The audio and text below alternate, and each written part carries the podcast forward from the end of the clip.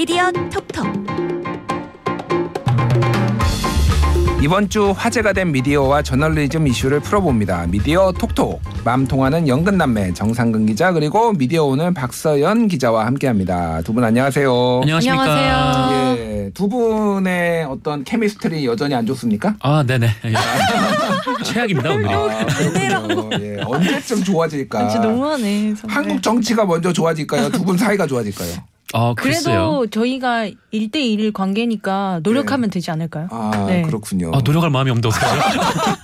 알겠습니다. 두 분좀 네. 분말 바라고요. 마음이 없는데 장사가 없죠. 예.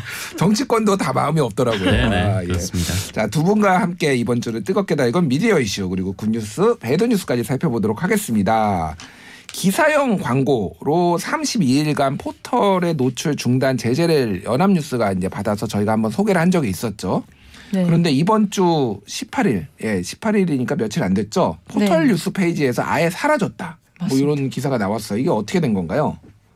어, 지난번에도 아고라에서 한번 다뤘던 것 같은데 예. 연합뉴스가 홍보 대행업체에 돈을 받고 써주는 기사용 광고를 2천 건을 그동안 전송을 해와서 몇 년에 걸쳐서죠, 그게. 예. 9년에서 10년? 네, 2천 건을 써왔는데 이게 미디어 오늘 보도로 알려져서 음. 지난 9월에 뉴스제휴 평가위원회가 이미 한 차례 연합뉴스에 대해서 32일 동안 네이버와 다음의 뉴스를 못 보내게 하는 음. 조치를 내렸었습니다. 예, 예. 네, 근데 이번에는 더 큰 제재를 받은 거예요. 음. 그러니까 18일 오후 4시부터 네이버와 다음에서 연합뉴스 기사를 볼 수 없게 됩니다. 그러니까 이게 두 가지로 분리해서 음. 봐야 되는데 하나는 그때 기사형 광고를 전송한 것에 대해서 일종의 징계가 내려진 거고 32일은 그리고 네네. 그 이후에는 이제 매번 심사를 또 1년에 두 번씩 하잖아요. 뉴스제휴 네. 평가위원회에서 포털에 들어갈 수 있는지 아닌지 뭐 강등할지 말지 그걸 별도로 진행되는 그 심사에서 네. 과거에 이것 때문에 받은 벌점 때문에 맞습니다. 지금 누적이 돼 가지고 음. 사라졌다. 이렇게 이해를 하면 되는 거죠? 네, 그 벌점이 이제 누적되면 자동으로 음. 이제 퇴출 평가를 실시를 하는데 그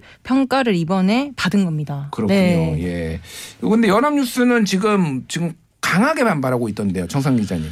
강하게 반발하고 있죠. 어, 음. 자기들이 쓰는 지면에 상당량의 기사를 이 연합뉴스 관련된 이제 포털을 비판하는 내용의 기사를 지금 쓰고 있는 상황인데 음. 어, 뭐 뿐만 아니라 뭐 내부에서도 뭐 사장부터 뭐 노조까지 뭐 강하게 반발을 하고 있고요. 이번 조치가 너무 일방적이고 어, 과도하고 또 부당하다 이렇게 주장을 하고 있습니다. 그렇군요. 근데 눈에 띄는 게 지금 주요 대선 후보들이 연합뉴스 편을 들고 나섰어요. 맞습니다. 그래서 뭐 이재명 후보, 윤석열 후보 이분들이 마음을 맞는 게 제가 처음 봤습니다. 저도 저도요. 심지어 심상정 후보도 똑같은 그러니까 저희 저희도 했더라고요. 정의당까지 되면은 이례적이다. 네. 한번 어. 지켜보자 이렇게 했는데 이재명 후보, 윤석열 후보, 심상정 의원까지 예, 해서 안철수 후보까지. 네 맞습니다. 네. 다 한 목소리예요. 한마디로 얘기하면은 이번 조치가 과도하고 언론의 자유를 침해할 수 있다. 네. 음. 그리고 이재명 후보는 특히 기울어진 운동장이 더 심화될까 우려된다 이렇게 얘기를 하셨어요. 네 맞습니다. 그러면은 연합뉴스는 우리 편인 우리 편이다 이렇게 생각을 하신 건가? 좀 궁금한데 왜 이런 성명이 나왔다고 보시나요, 두 분은? 저도 참 궁금한데 음. 어, 정말 재밌는 거는 이 대선 주자들의 얘기가 다 논리가 똑같아요. 음. 맞아. 어, 이중 제재고 또 맞아. 과도하고 네. 또 이게 언론 자유를 침해하고 예. 근데 사실 이 음. 건이 뭐 어떤 뭐라고 할까요? 이게 포털이라는 건 하나의 사기업이잖아요. 예. 이 사기업인데 이때 뉴스를 유통하는 이제 공공적인 성격이 있으니까 음. 어, 이 뉴스 편집에 대한 논란이 항상 끊임없이 있단 말이죠. 예. 이 끊임없이 있다 보니까 음. 어, 포털에서 그럼 우리가 이 그 어느 매체를 넣고 빼고를 결정하는 게 아니라 이 뉴스 평가위원회라는 걸 만들어서 그럼 해보겠다라고 얘기를 했던 게 이미 수년 전입니다. 네. 네, 이미 수년 전이고 그때 언론 아무 곳에서도 반대를 하지 않았어요. 이 특히 음. 이제 포털에 입점해 있는 매체들 중에서는 반대를 하지 않았었어요. 왜냐면은 자기들도 그 중에 하나로 들어갔거든요. 예. 뉴스평가위원회 그 이해 관계자로. 음. 어 근데 들어가게 됐는데 어 그때 이- 그 뉴스평가위원회가 만들어지고 여기 안에서 이제 룰을 만들고 뭐 일종의 이제 내부에서 법령을 만들어 가지고 그때 이제 딱 그 상황을 딱 만들어 놨는데 그때는 아무 얘기도 없었단 말이죠. 뭐 대선 주자들도 마찬가지고 음. 또 언론들도 마찬가지고 그때 아무 얘기도 없었는데 이번에 갑자기 규정에 네. 의해서 연합뉴스가 이런 처분을 받고 나니까 갑자기 이런 얘기들이 막 네. 나오는 거예요. 음. 뭔가 포털이 굉장히 불공정하고 뭐 언론을 탄압하고 이런 맞습니다. 얘기도 나오고 있는데 네. 사실 똑같은 룰에 의해서 이미 수많은 매체 들이 퇴출이 되고 그랬었거든요. 사실 작은 매체들이 퇴출된 것에 대해서는 입장 같은 걸 낸 적을 제가 못 봤어요. 그리고 예, 예. 게다가 연합뉴스랑 이번에 스포츠 서울도 어, 포털에서 빠지게 됐는데 스포츠 서울에 대해서는 아무런 발언이 없고 연합뉴스에 대해서만 이중 제재다, 과도 제재다라는 음. 입장을 계속 펼치시는데 아무래도 연합뉴스가 영향력이 있으니까 이러는 건가?라는 음. 생각이 저는 살짝 들더라고요. 그래서 언론계에서는 연합뉴스가 각 정치 어, 유력 정치 대선 후보들을 찾아가가지고 이거를 요청을 했다. 네. 이렇게 뭐 그런 얘기들이 네. 사실 그렇게 있더라고요. 볼 수밖에 없는 충분히. 상황이죠. 예, 왜냐하면 예. 똑같은 논리로 얘기를 하고 있으니까 대선 주자들이 음. 모두. 네. 그러니까 사- 연합뉴스의 뭐 관계자나 아니면 기자들이 어 뭐 각 당이나 뭐 대선 주자들에게 찾아가서 어 우리의 이런 상황에 대해서 얘기를 음. 해달라라고 부탁을 한 거 아닌가. 음. 음. 만약에 그랬다면 그렇게 해서 나온 얘기들을 자기들이 자기 지면을 이용해서 실었다면 음. 이거는 언론에서 그렇게 비판하던 이해 충돌의 문제가 아닌가라는 생각이 또 한편으로 드는 거죠. 네. 예. 그 예전에 이런 비슷한 이유로 이제 뭐 소위 말해서 퇴출된 데가 뭐 코리아 타임스, 음. 조이뉴스 24, 참세상, 스포츠 서울 뭐 이런 데들이 거의 비슷한 이유로 콘텐츠 제휴를 했다가 규제 그러니까 그 위반을 해가지고 이제 검색 제휴로 떨어지거나 이렇게 된 건데 그때는 말씀하셨듯이 아무 뭐 정치권에서. 반응이 네. 없었죠. 그래서 특히 이재명 민주당과 이재명 후보 측은 지금 네. 언론 개혁에 강하게 얘기를 하고 있는데 맞습니다. 이런 이, 이게 언론 개혁에 부합하는 거 아닌가요? 저는 그런 음. 생각도 좀 들더라고요. 사실 뉴스제휴 평가위원회가 자율심의 기구로 볼 수도 있는 그런 곳이잖아요. 음.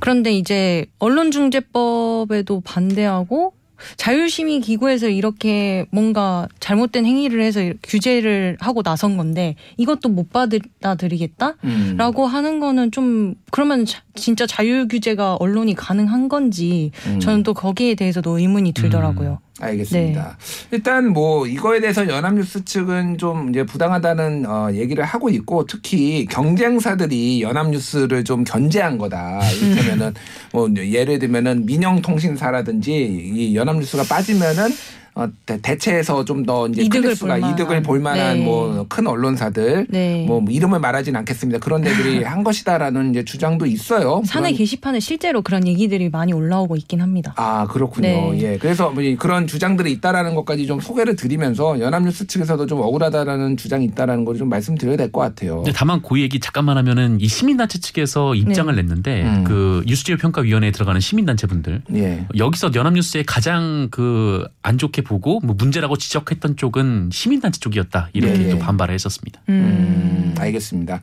그래서 이게 지금 어떻게 될지 사실 정치 대선 전국 한, 한가운데로 이 이슈가 어, 들어오면서 앞으로 좀 이게 어떻게 되- 진행이 될지 좀 지켜볼 필요는 있을 것 같습니다. 예, 잠시 전하는 말씀 듣고 다시 돌아오겠습니다.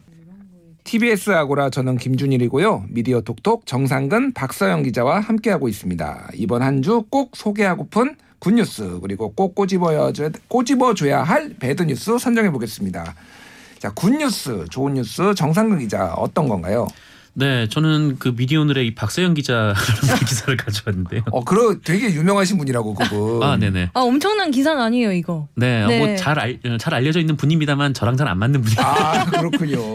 끝까지 네. 안 맞는 걸로. 예, 하여간 박서영 기자가 네. 쓴 네, 제목이 뭐냐면 그 음. 이재명 대장동 몰랐으면 박근혜 알았으면 이명박 진중권 인용 보도 주의라는 기사입니다. 예. 어, 이 기사는 그러니까 선거 때만 되면 이제 중앙선거관리위원회에서 이제 인터넷 선거보도 심의위원회를 꾸려서 계속 이제 그 심의를 하는데 이제 음. 그, 그 언론사의 선거 보도가 좀 공정하느냐 뭐 이 부분을 이제 심의하는 단체이죠.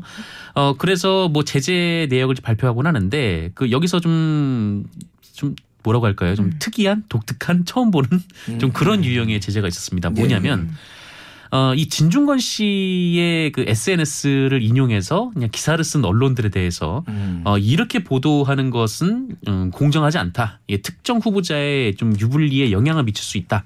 이렇게 판단을 해서 어, 주의 조치를 내린 거죠. 주의 조치를 내렸다. 네네, 오. 그렇습니다. 어, 아, 공, 어, 언론사 한 곳에 대해서 이제 주의 조치를 내렸고 음. 여섯 곳에 대해서는 이제 공정보도 협조 요청, 네 이런 조치를 내렸습니다. 음.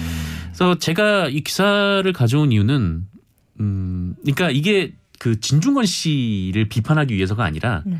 이게 진중권 씨든 아니면 또 최근에 이제 뭐 황교익 씨 음. SNS도 많이 나오던데 그게 누구든 간에 이게 누구 한 명의 SNS에 나온 내용을 어 그러니까 뭔가 이제 새로운 사실을 담고 있거나 예. 아니면 이게 뭐 엄청 뭐 공익적으로 뭐좀 굉장히 좀 좋은 내용을 담고 있거나 뭐 그런 게 아니라면 이렇게 누군가의 얘기를 일방적으로 그러니까 한 명의 얘기만 담아서 그 언론에 이제 보도를 할 필요가 있는가 음. 좀 그런 보도에 좀 경종을 울려주는 보도가 아닌가 음. 싶어서 음. 좀 이거를 이제 군 뉴스로 가져왔습니다. 이게- 여러 좀 층위가 있어서 좀 볼 필요는 있을 것 같아요. 이게 태- 또 이제 대선이 있다 보니까 어 저는 이 선관위에서 이렇게 어 어, 이런 인용 보도를 한 거를 가지고 주의를 내린 거를 처음 봤어요. 그러니까. 음. 예. 그러니까 이게 요즘에 언론들이 많이 하고 있는 어떤 보도 양태다. 그래서 그 페이스북 특히 페이스북이 좀 길게 쓰기가 편하니까 많은데 페이스북 보도를 그냥 그 한 명의 발언 그 내용만 가지고 이렇게 쓰기 시작한 게 한 몇 년 안 됐잖아요. 이게. 네. 예. 그러니까 이게 조금 너무 특히 이렇게 선거철에 민감한 시점에는 이게 일방적인 내용이다라는 불만들이 좀 캠프 측에서 나오는 것 같아요. 이것도 이재명 캠프 측에서 좀 문제 제기를 한 거가 맞나요, 박사님? 네, 맞습니다. 예. 이런 성 이런 보도들은 다 심의 신청을 하는 대상자는 만약에 윤석열 후보자 관련해서 나오는 비판 기사면은 윤석열 후보 측에서 해야 되고 음. 이대 이재명 후보 측 관련 비판 기사들은 이재명 후보 측 쪽에서 해야지 심의가 가능합니다. 그렇군요. 네. 그러니까 또이 와중에 이제 예. 진중권 씨를 이제 보수 농객이라고 민주당이 지칭을 해가지고 네. 그 논란이 더 주가 되던데 어. 음. 그것보다는 지금 언론이 그러니까 지금 양이 많기는 좀 굉장히 많습니다. 음. 이렇게 뭐 진중권 씨를 포함해서 누군가 한 명의 그냥 SNS 주장을 그냥 음. 그대로 옮겨 싣는 그런 보도의 빈도가 굉장히 높아진 것도 최근의 사실인데 음. 좀 이런 부분에는 좀 주의가 필요하다. 그러니까 뭐 누구 얘기를 반 넣었으면 다른 사람의 얘기 반 뭐 이렇게 양념반 후라이드 반 이런 식으로 보도를 하라는 게 아니라 네. 음. 어, 어떤 사람의 SNS 내용이 보도할 만한 가치가 있으면은 음. 여기서 뭔가 사실관계가 있어야 음. 되는 거고 이 사실관계에 대한 검증을 해서 보도를 하는 게 어, 더 언론으로서 네. 역할이 더 부합하지 않나라는 생각이 드는 음. 거죠. 네. 그래서 어쨌든 그 좀 제 잘난 척 자랑을 좀 하자면은 네. 예, 갑자기요? 제가- 네. 아, 예. 준비해 준비해요 급발진 빨리 잘난 네, 척 급발진 들어봅시다. 예예 네. 예. 바짝 끼고 한번 네, 들어봐 네, 주세요. 들어- 네. 제가 그 2020년 지금 기자협회부에 칼럼을 쓰고 있는데 작년 8월쯤에 진중권 저널리즘이라는 제목의 아, 칼럼을. 예, 제가 네, 썼어요. 봤어요. 그래서 네. 언론들이 진중권 교수의 진중권 전 교수의 발언을 페북을 그냥 아무 맥락 없이 그냥 그냥 그 내용만 인용을 하는 것이 이게 무슨 저널리즘이냐 음. 여기에 의미를 부여하든지 별도의 취재가 있든지 그러니까 이거는 그러면은 어 언론 실종 시대의 자화상이다. 이 진중권 저널리즘은 음. 이렇게 제가 좀 비판을 했, 했었거든요. 근데 이미 그때도 굉장히 좀 문제가 됐고 많은 분들이 그래서 진중권 저널리즘이란 표현을 쓰, 쓰고 있더라고요. 네. 제가 네. 만든 겁니다. 예. 굉장히 그 저도 그거 봤어요. 이미 예. 칼럼 봤는데 진중권 말을 인용해서 쓰면 굉장히 조회수가 잘 나오는 것 같아요. 조회수가 잘 나와요. 실제 네. 언론사들한테 제가 물어보면은 조회수가 굉장히 잘 나온대요. 맞습니다. 그러니까 뭐 진중권 씨뿐만 아니라 이제 김어준 공장장도 그렇고 음. 네. 조회수 잘 나오죠. 네. 진, 그쵸. 뭐 후킹이라고 얘기하는데 김어준 후킹, 네. 진중권 후킹 잘 음. 됩니다. 아주. 그래서 네. 사실 이게 이제 보수 편향 뭐 기울어주는 운동 장론 얘기까지 있는데 음. 모르겠어요. 그러니까 뭐 유재명 후보를 비판을 많이 하니까 이렇게 한다기보다는 언론사들은 좀 더 생각보다 되게 단순하거든요. 음. 조회수가 잘 나와서 지금 많이 맞아요. 쓰고 있다. 네. 예. 근데 사실 인터넷 선거보도 심의위원회가 이 심의 시작 그 대선 후보자들 관련해서 심의 결과를 이제 몇 달 전부터 내놓 기 시작했는데 음. 좀 한쪽 주장만 가지고 쓴 칼럼 같은 것에 대해서도 굉장히 세게 제재를 내리고 있어요. 그렇군요. 네, 그래서 이게 이번에만 그런 건 사실 아니고 음. 좀 음. 그동안 한 한 두 달 정도 네 동안에 약간 일관성 있게 한쪽 주장만 쓴 보도나 칼럼에 대해서 다 주의나 경고 조치를 내리고 있는 그런 경향을 보여서 이것만 또 아, 완전 특별하다고 보긴 어려울 것 같긴 합니다. 알겠습니다. 그래서 특히 선거철이니까 좀 더 균형 잡힌 기사가 나와야 되는 것도 맞고 저널리즘 관점에서 보면은 좀 읽을 만한 이유가 있고 좀 그 기자들의 취재가 들어간 이런 기사들이 같이 음. 뭐 인용을 하더라도 그런 것들이 좀 같이 나오게 할 수 있도록 언론사가 좀 노력을 해줬으면 하는 바람입니다. 되게 좋은 기사네요. 예, 역시 훌륭한 좋은 기사를 쓰신 분과 피가신 분 두 분과 함께 지금 저는 네. 네. 그 말을 만드신 분이 진행하는 방송에서 아, 예. TBS 아고라. 여러분은 지금 어, 청취율 37위를 기록한 와. TBS 아고라와 함께하고 계십니다. 예. 네. 어, 저희 청취율 37위는 보통 얘기 안 하잖아요. 아, 그러니까요. 아이, 네. 죄송하고요. 예. 네. 자, 박서영 기자가 뽑은 네. 굿뉴스 어떤 건가요? 그러니까 뭐 내용 일일이 하나하나에 대해서 어디가 좋았다라고 말하기보다는 음. 저는 한겨레 기자가 쓴 기사가 너무 뭐라 해야 되지 저한테 와닿아서 아, 네, 예. 소개를 드리고 또 한겨레에서 이런 기사가 나왔다는 게 너무 음. 또 신기하기도 해서 소개를 하는데요. 예, 제목이 네. 어떤 건가요? 슬기로운 기자 생활 피고소인 대한민국 언론사 라는 제목의 어. 칼럼입니다. 예, 예. 네, 심우삼 한겨레 정치팀 기자가 썼는데요. 음. 이게 결국엔 대한민국 언론사들에 대해서 너네들 지금 잘못하고 있는 부분들이 있다라는 예. 취지의 글이에요. 그러니까 어, 세상이 많이 변하고 있는데 언론사들은 진짜 게으르고 변하지 않고 어, 내부적으로 문제가 많은데도 다른데 다른 회사나 다른 곳보다 더 바꾸려고 생각하지 않,